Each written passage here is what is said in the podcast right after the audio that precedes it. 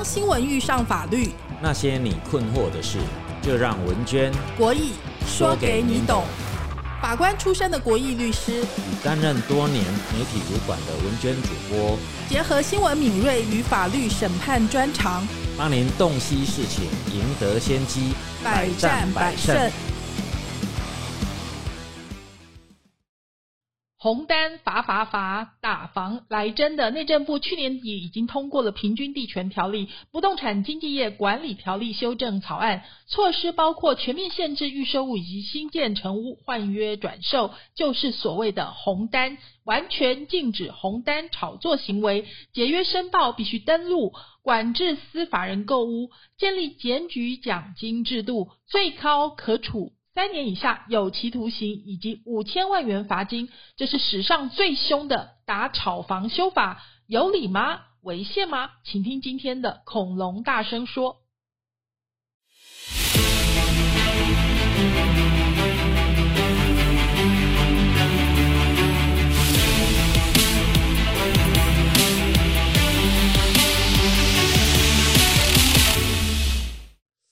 恐龙大声说：“法律懂更多。”哎，鬼律师，你有没有觉得哈，有一种东西是越打就像皮球一样，越打它就弹越高？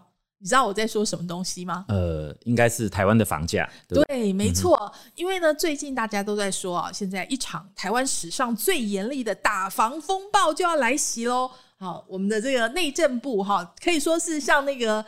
宋朝哈，像岳飞一样祭出那个十二道金牌哈，急急如律令啊，就是一定要把这个房地产打下去哈。那当然，大家知道说央行的手段就一定是升息啊，这些哦，就是经济层面的，我们不讨论。我们先来讨论法律层面，因为恐龙大声说，我们就是一个以法律为主的节目嘛。那现在的关键就是内政部呢要祭出这个。炒房法则，好，这个炒房法则呢，它其实是算条例啦，好，所以说其实修法还蛮快的，好，大家预期如果快的话，今年下半年就会修法完成。如果这个法律真的修法完成的话呢，呃，鬼律师手边有资料嘛，好，我们看到最吸睛的一条呢，应该是就是会呃来。有罪，好，怎么个罪法呢？就是要呃处这个最高三年的徒刑，哈，它是哪一个部分呢？就是那个针对预售屋的红单，好，就是因为大家知道最近几乎有人说，哎，这个预售屋连建造都没下来嘞，你就这个大家应该知道红单是什么嘛，哈，就是那个一个。约而已哈，你就等于是一张纸哈，没房子连影子都没有，就可以这个左手再卖给右手，再卖出去，这样子转手就卖呃涨非常多，那个这叫红单哈。那所以这个呃内政部的五大霹雳手段当中呢，包括呃预售屋是禁止换约的哈，就是完全禁止红单哈，然后解约呢要申报登录，而且呢。限制公司法人买住宅，哈，还给奖金鼓励，检举以重者以刑法伺候，哈，这就是以这个刚刚文娟说的三年以下刑法最为吸睛哦。因为其实你知道，呃，我们说打房就是所谓的左派嘛，哈，大家知道说，哎，我们一定。年轻人都觉得买不起房嘛，然后这个从无壳瓜牛以来，大家就对这个房地产越炒越高，深恶痛绝啊！所以其实很多的这种学者专家常常会举德国的例子，就说在德国恶意炒房是触犯刑法的犯罪行为，最高可能被判处三年的徒刑。所以德国的房价呢比较平稳，这是大家的一般的 common sense。但是我刚刚问的问题就是台湾的打房。您觉得会怎么样发展下去？嗯，你能够买到比较便宜的不动产，哈，这个当然，呃，普罗大众这大家共同的梦想啊，哦，那现在台北市啊，啊，房价之高，哈，这个不用讲了，哈，那呃，最近就是台积电设厂嘛，哈，那所以已经从台北嘞发展到新竹、竹北，然后现在甚至到中南部去了，哈。那其实哈，如果我我觉得啦，从市场的角度去看哈，有重大的经济建设，有重大的这一些产业的设置哈，提高了这个就业人口啊，提升了在地人口的这个平均所得，那当然相对的物价就会跟着会被会被抬升了哈。那我我觉得背后还有一个很大的原因就是经济的因素啦，就是我们都知道嘛，那美国在 Q E，那这个这个大家呃可能都放出了很多呃钞票哈来救哦，这个这可能不止台湾啦，全世界都是做同样的事情啦。那这个到底会不会通货膨胀？这个不是我们的专业啦哈，我们也没有能力去讲哦。但是我只能够说了哈。这个对于一个交易行为哦，用刑法来制裁哦，那已经是到了一个最严重的一个管制手段。我应该讲，它其实锁定的是所谓刚刚讲红单，就是针对，特别是针对预售屋，就是因为我们来详细讲一下，就是它的重点呢，就是炒作者要重罚嘛，好，可以处三年以下的徒刑，或者并科罚金一百万到五千万元。所以呢，就是。预售屋解约必须要在三十天内登录申报，而且建立检举奖金。就是说，其实他打房不是所有的哈，他现在其实针对的是预售屋，就是他知道大家一直在诟病的这个行业。好，那我们来谈，就是感觉还蛮具体的，这样子是真的就可以让预售屋就不敢这个红单交易了吗？我认为会有很强的效果了哈，但是同一个时候哈，我我真的认为大家要呃稍微冷静一点去想一想哈，诶，炒房哈，到底什么是炒房？其实炒房在法律的观点哦，就是买房子。那买卖的本身怎么会犯罪？哦，好，那即使叫做红单转让，其实这个法律的角度哈，法律的定性就是什么？就是债权的转让。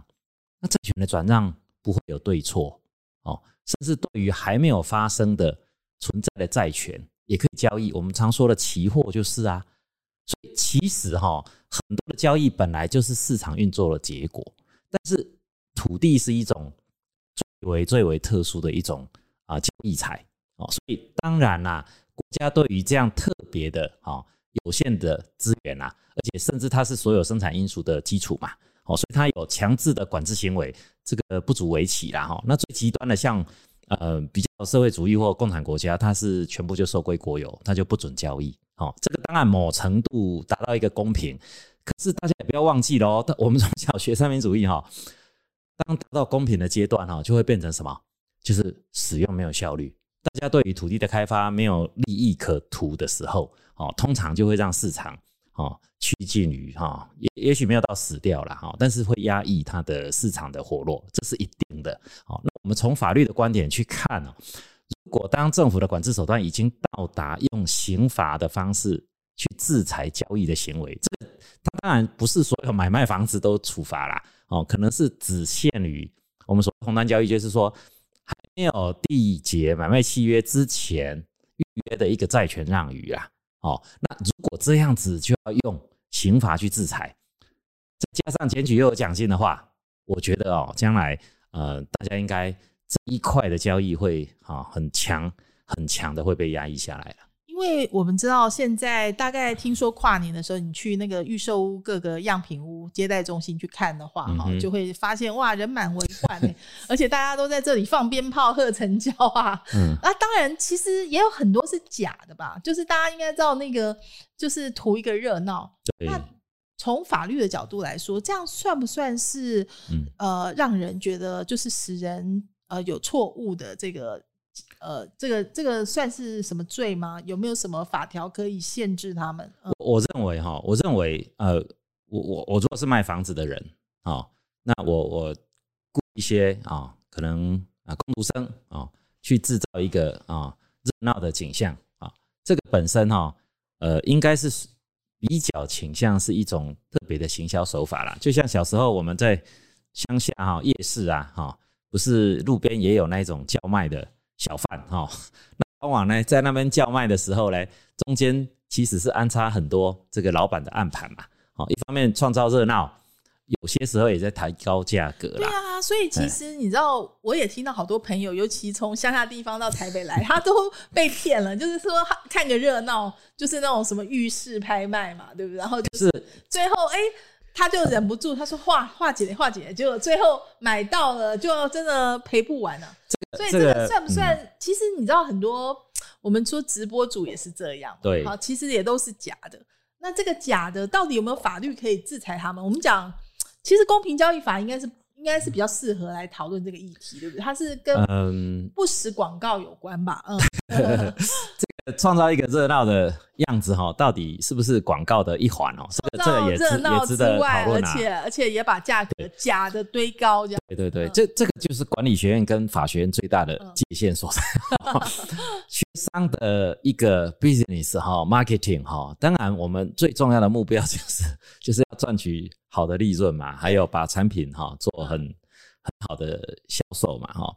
那法律呢？法律好像就要求大家哎，很公很很正直的哈，很公平的哈去做哈法律规定的事情。所以你如果找一个法律人去经营公司，应该是会啊、亏很多钱哈。我我觉得你刚刚说的我也很赞成哈，就是其实那也是跟媒体跟官员的角度不一样，你知道像呃媒体呢就要把这个官员就要把这事情讲得越大越好，嗯，就说我们越凶越好，基本上你们就不敢乱来，嗯对不对？嗯可是哎法官的角度就是哎我一定要我要判的人呢、你不能这样子随便好就是把它夸大，嗯，所以感觉好像立场上有一点不一样。基本上我认为啦哈，当然我们民主政治嘛，就是说只要国会通过的法律，呃，行政官就要执行，法官也要判决嘛。哦，那到底什么样的行为要入罪？哦，这个真的是人民说了算。人民是谁啊？当然就是人民的代表哈、去制定的法律啦。所以今天啊，假设要立一个法，哦，说你每一个人买第三间房子哈、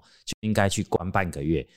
要这种法哈、老实讲哈、呃，当然可以可以违宪审查啦，宪法诉讼哈，但是哈、严格上来说也不能说错哦。那只是说这样的制裁会不会有其他更大的副作用？然后比如说就影响市场，影响到人民对于财产的期待哦。那其实这个是很多面的啦。我的意思就是说，一个政策的执行制定哈，其实嗯，可能要冷静的去考虑各种的影响力哈。我我我在想这个事情应该对，尤其这个内政部来说头很头很痛，好，所以他们嗯。才会施出这种铁腕哈，一定要把这个房价打下去啊。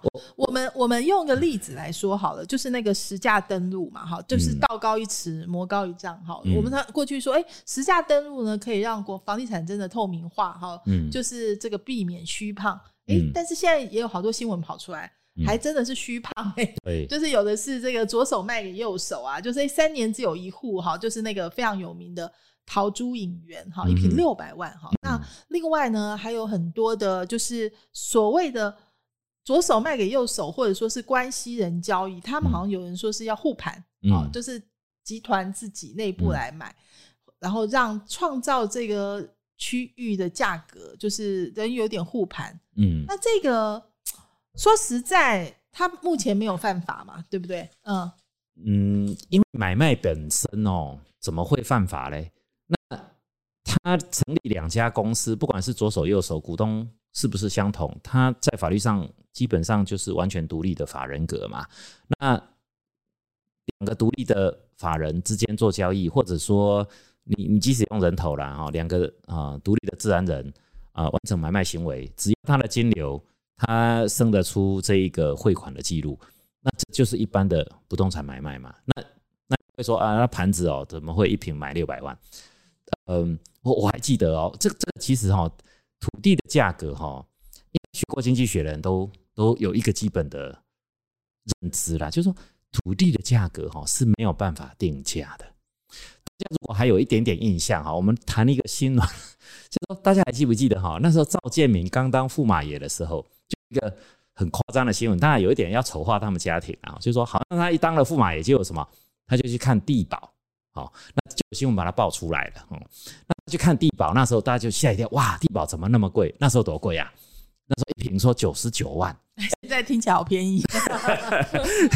那对，我的意思就是说，哎、那所以什么叫做贵？哦，所以或便宜哦，这个学过经济学第一课的人都知道，这个是什么供需决定出来的嘛，对不对？哈、大家画一下那一个那个那个经济学的图，就知道这是看不见的手嘛，好、看不见的手去决定出来的。那至于说，其实是不是真的看不见的手，还是说有很多只手？我们宁可这样说啦。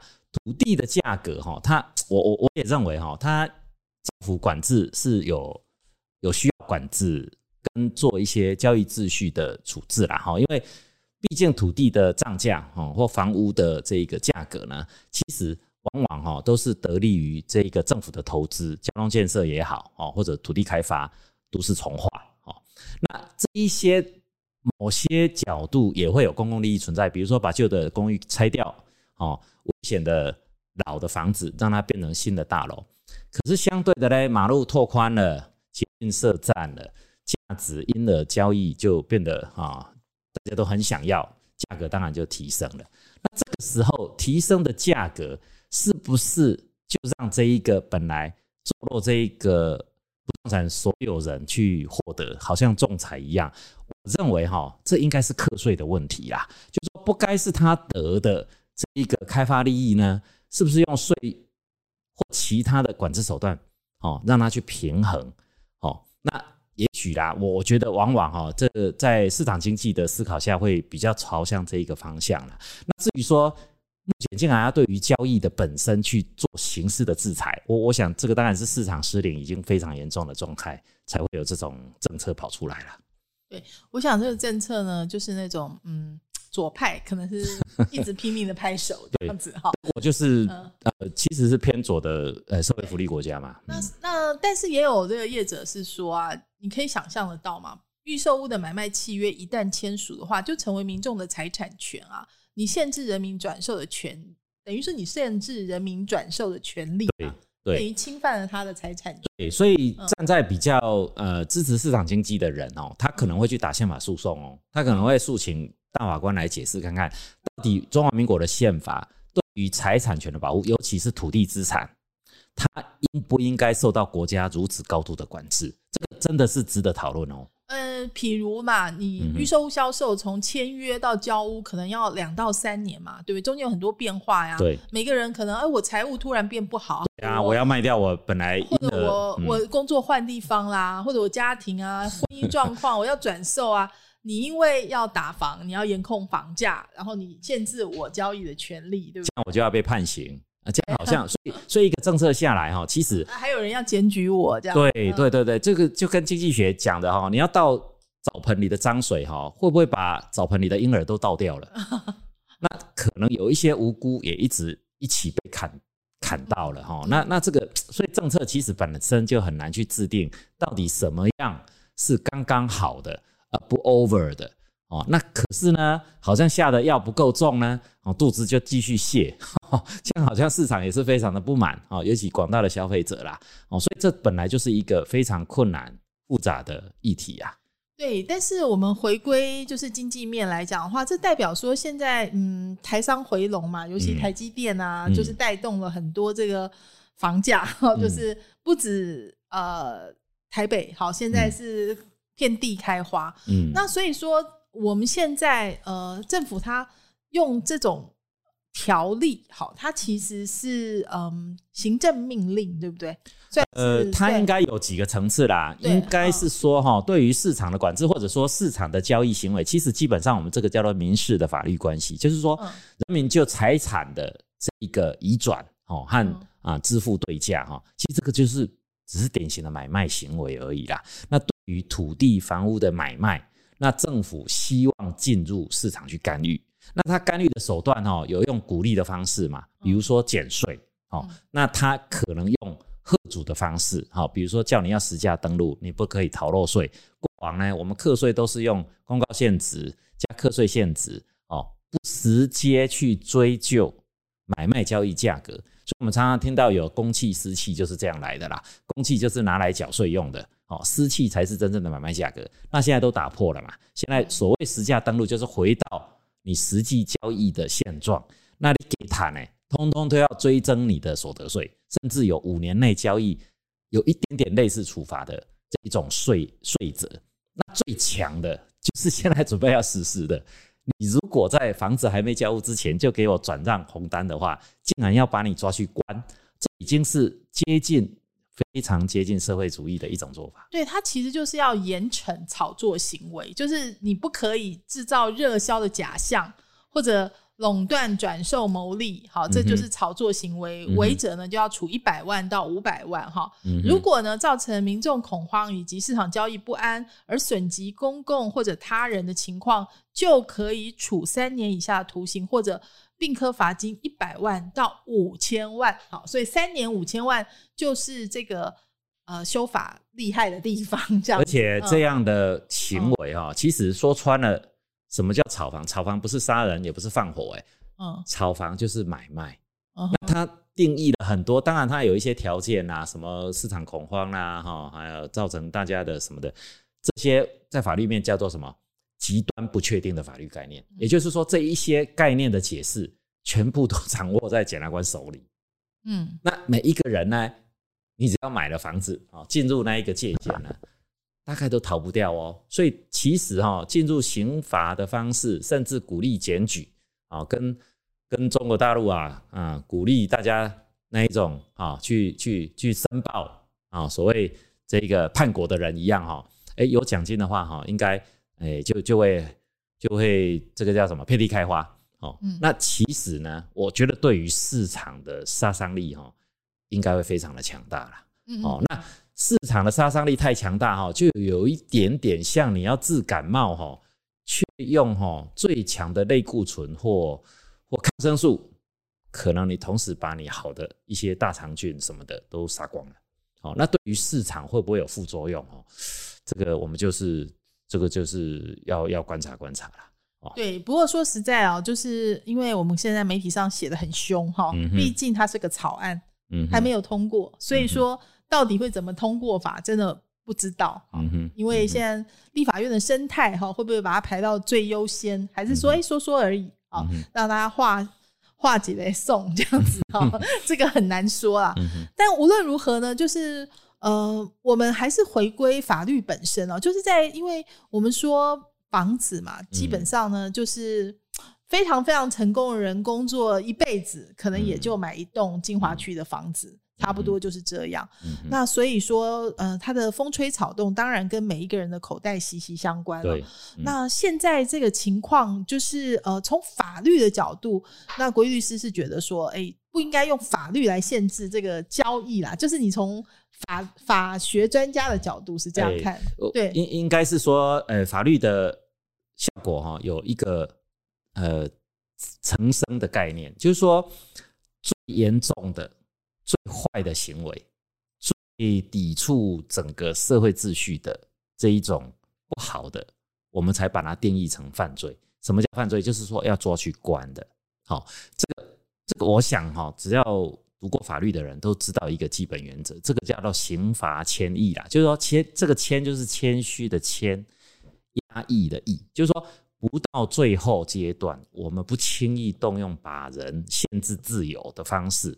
去制裁特定的行为，好，那通常哈面对市场的交易呢，比较多行政的管制，通常它透过一些财政的手段、经济的手段，比如说税，好，那像这几年我觉得啊，哈，房地交易的税制哈已经有大幅的改变，好，那比如说像强制的资讯揭露，好，我们所谓的实价登录就是，好，那资讯揭露呢，其实是提供一个。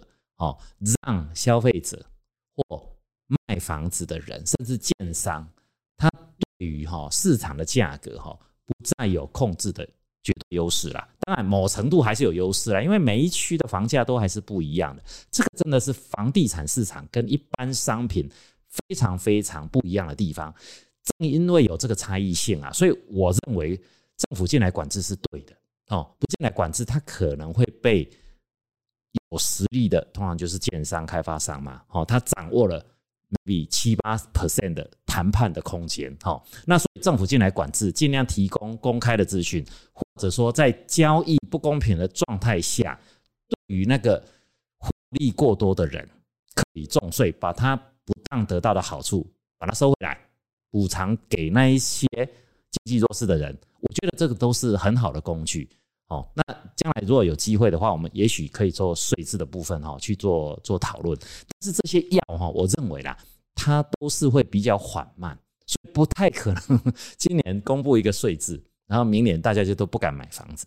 但是刑法哈，它是一帖最强最强的药。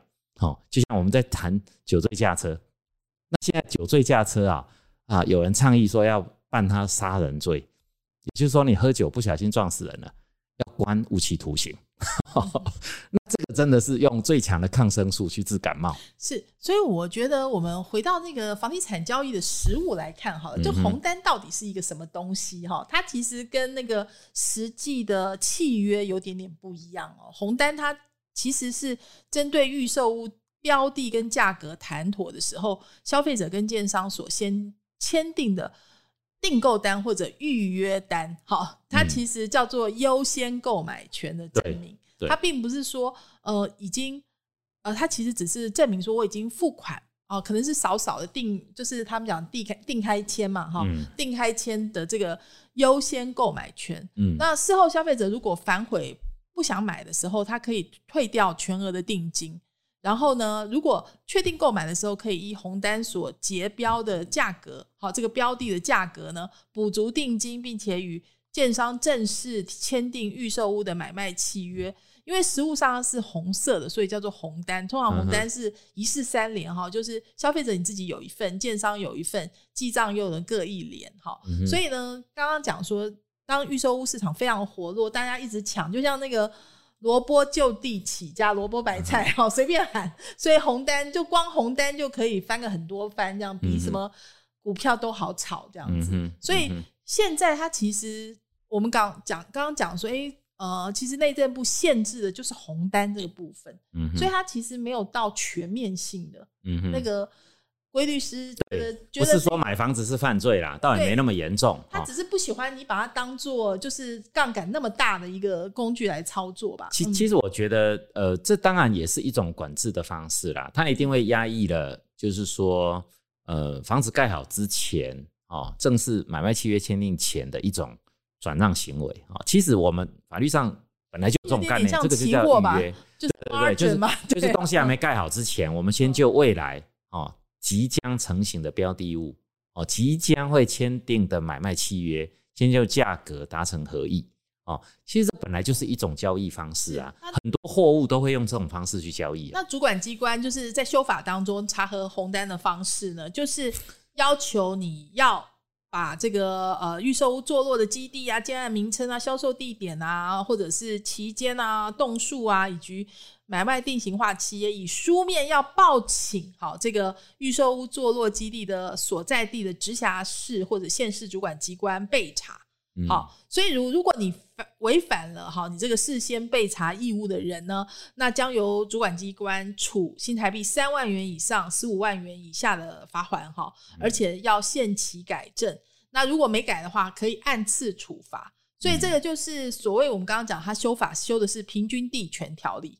那很明白，叫做平均地权条例，就是不喜欢你们用这个当做工具把房价地价炒上去的平均地权条例。那这个是用罚钱，不是你刚刚所谓的那个，就是抓去关对刑法。这个你觉得就合理？嗯，这个我我们常常学那个呃土地法以外哈，这个平均地权条例，还有以前哈叫做什么三七五减租条例，其实这个都是从。孙中山先生的国父遗教来的嘛，我们呃大概我们这一辈啦哈，高中都有念三民主义嘛，对对，就是我们的呃这个叫立国精神呐哈。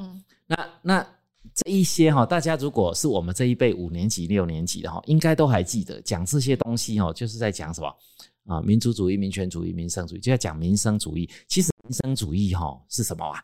就是就是总体经济学就是说国家经济学。嗯，民生主义就是说国家怎么样面对市场。嗯，大家如果记得哈，其实三民主有一讲哦，你去看他的讲稿哈，有某一次的讲稿哈，孙中山先生他开头第一句话他说的是什么？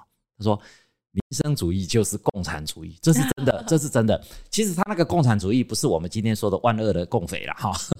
其实共产主义代表的就是什么？就是资本论那个年代的叫做什么？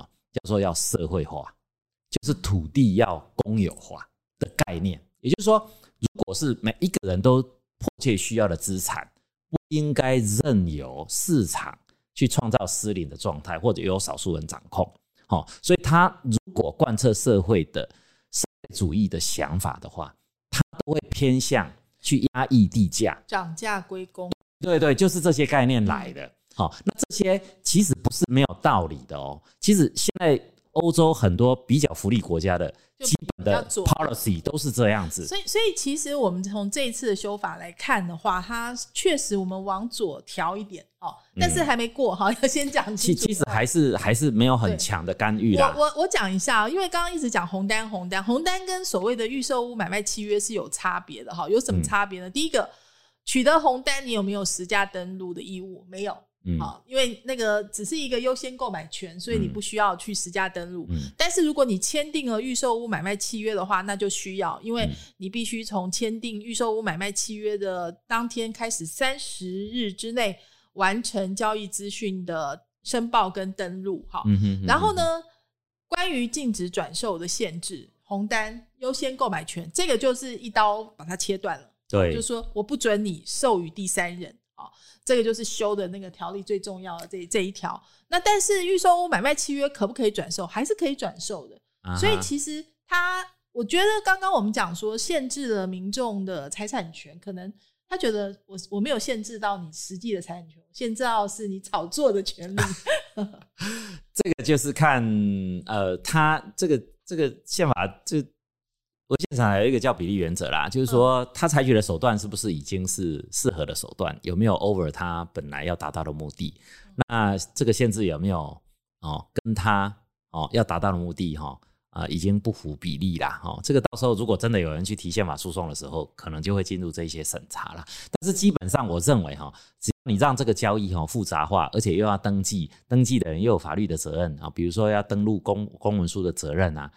都会让这个交易呢的火呢就慢慢降下来，对，至少不会就是像萝卜白菜就地一直炒 一直翻哈。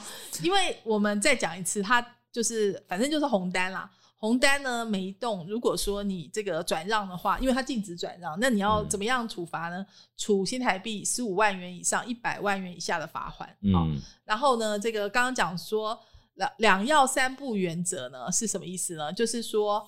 呃，你销售预售物的人向买受人收受定金或者类似名目的金额时，应符合提供书面就是红单，好金额以及标的明确，这是两项要件。好，那三步是哪步呢？三步呢，一个卖方不得约定保留出售、保留签订买卖契约的权利；卖方不得约定其他不利于买受人的事项，与买受人不得转售 三项禁止事项。如果卖方有违反这些义务的话，就按户就是动处新台币十五万元以上一百万元以下的罚款哈。这个就是这个打房的修法草案的这个精华。那最重要最重要，未来呢预计呢会朝向全面限制预售屋以及新建成屋换约转售，严惩炒作。就刚刚讲那个最高是三年徒刑或者并科五千万罚金。嗯，然后啊，如果解约三十天内要申报登录嘛，好，管制司法人购物，然后许可制五年内不得移转，还有检举奖金机制这些立法方案。嗯，所以从这些角度来看，哦，内政部这次玩很大很凶，这样。嗯，对，所以我觉得会影响整个交易市场是应该是很全面啦，而且我觉得强度是很很深啦。所以到底会不会一次全面啊，等于什么药啊，从头到脚全部给。下药下去，这个，诶，我我我我觉得可以看看政府的，看他的，你说决心嘛？可是我是觉得，诶，打太强会不会就把小孩打死了？因为其实现在可能七八十 percent 的的我们的国民都是有壳瓜牛哦，所以大家主要资产的来源也都来自于不动产哦。那打下去，其实交易价值会。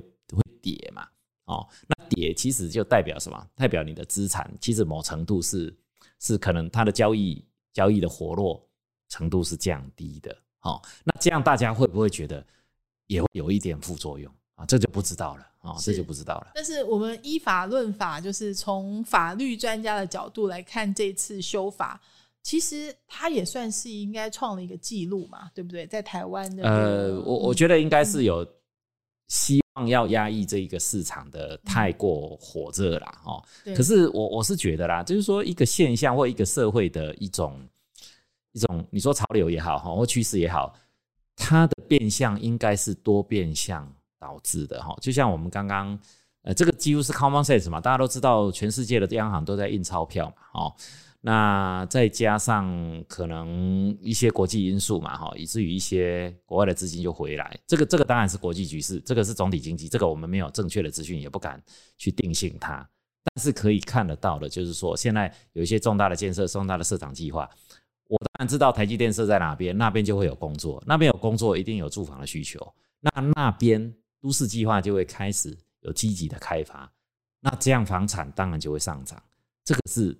那上涨的地方，我就想去买，这不是人性吗？啊，这本来就是这样。这个上涨到底是炒房呢，还是是因为国家政策的发展，还是因为全球货币政策的一个结果？啊，这背后当然就是讨论到底会不会通膨。所以，其实如果这么多面向都下去想的话，其实不是说这些炒房的人 create 出来这一个。高雄的土地上涨而已啦，我们当然得承认，就是说商人有利可图。不要说商人嘛，所有买房子，我们自己住的房子，我们都希望涨价哦。这个这个是这个是人性嘛，对不对？实色性也啊，更多的钱没有人不爱嘛，哦。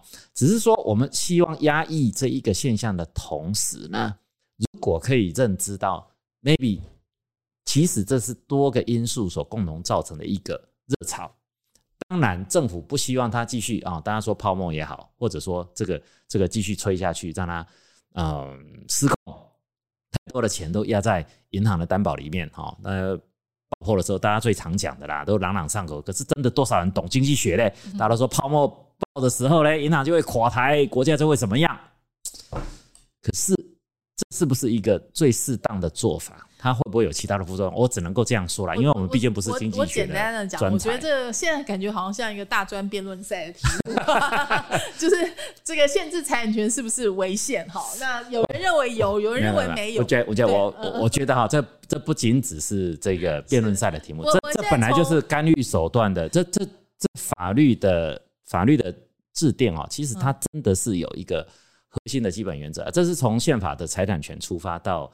呃，市场管制的一个思考啦，是这没有对错，只要立法院通过了，大家就去执行啊。是，我我觉得没有对错啦，只是说执行下去一定会有它的效果。因为宪法二十三条是说，为防止妨碍他人自由、避免紧急危难、维持社会秩序或增进公共利益所必要者的比例原则要求，即无违宪之余。好，那另外呢，就是说这个，因为红单确实转卖炒作就有明确的外部性啊。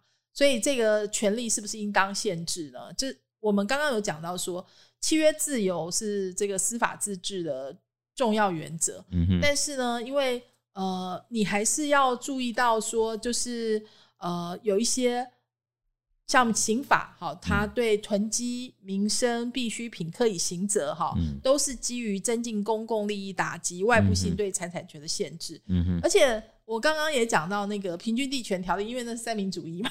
对对，其实它就是一个社会主义的实践呐，就是一个社会主义，就是就是限制土地的的一个无限制的。而且也不止我们的三民主义啦，好像连日本，好日本土地基本法也是有规定，土地不得成为投机交易的标的。好，所以说其实这件事情呢，就是一直。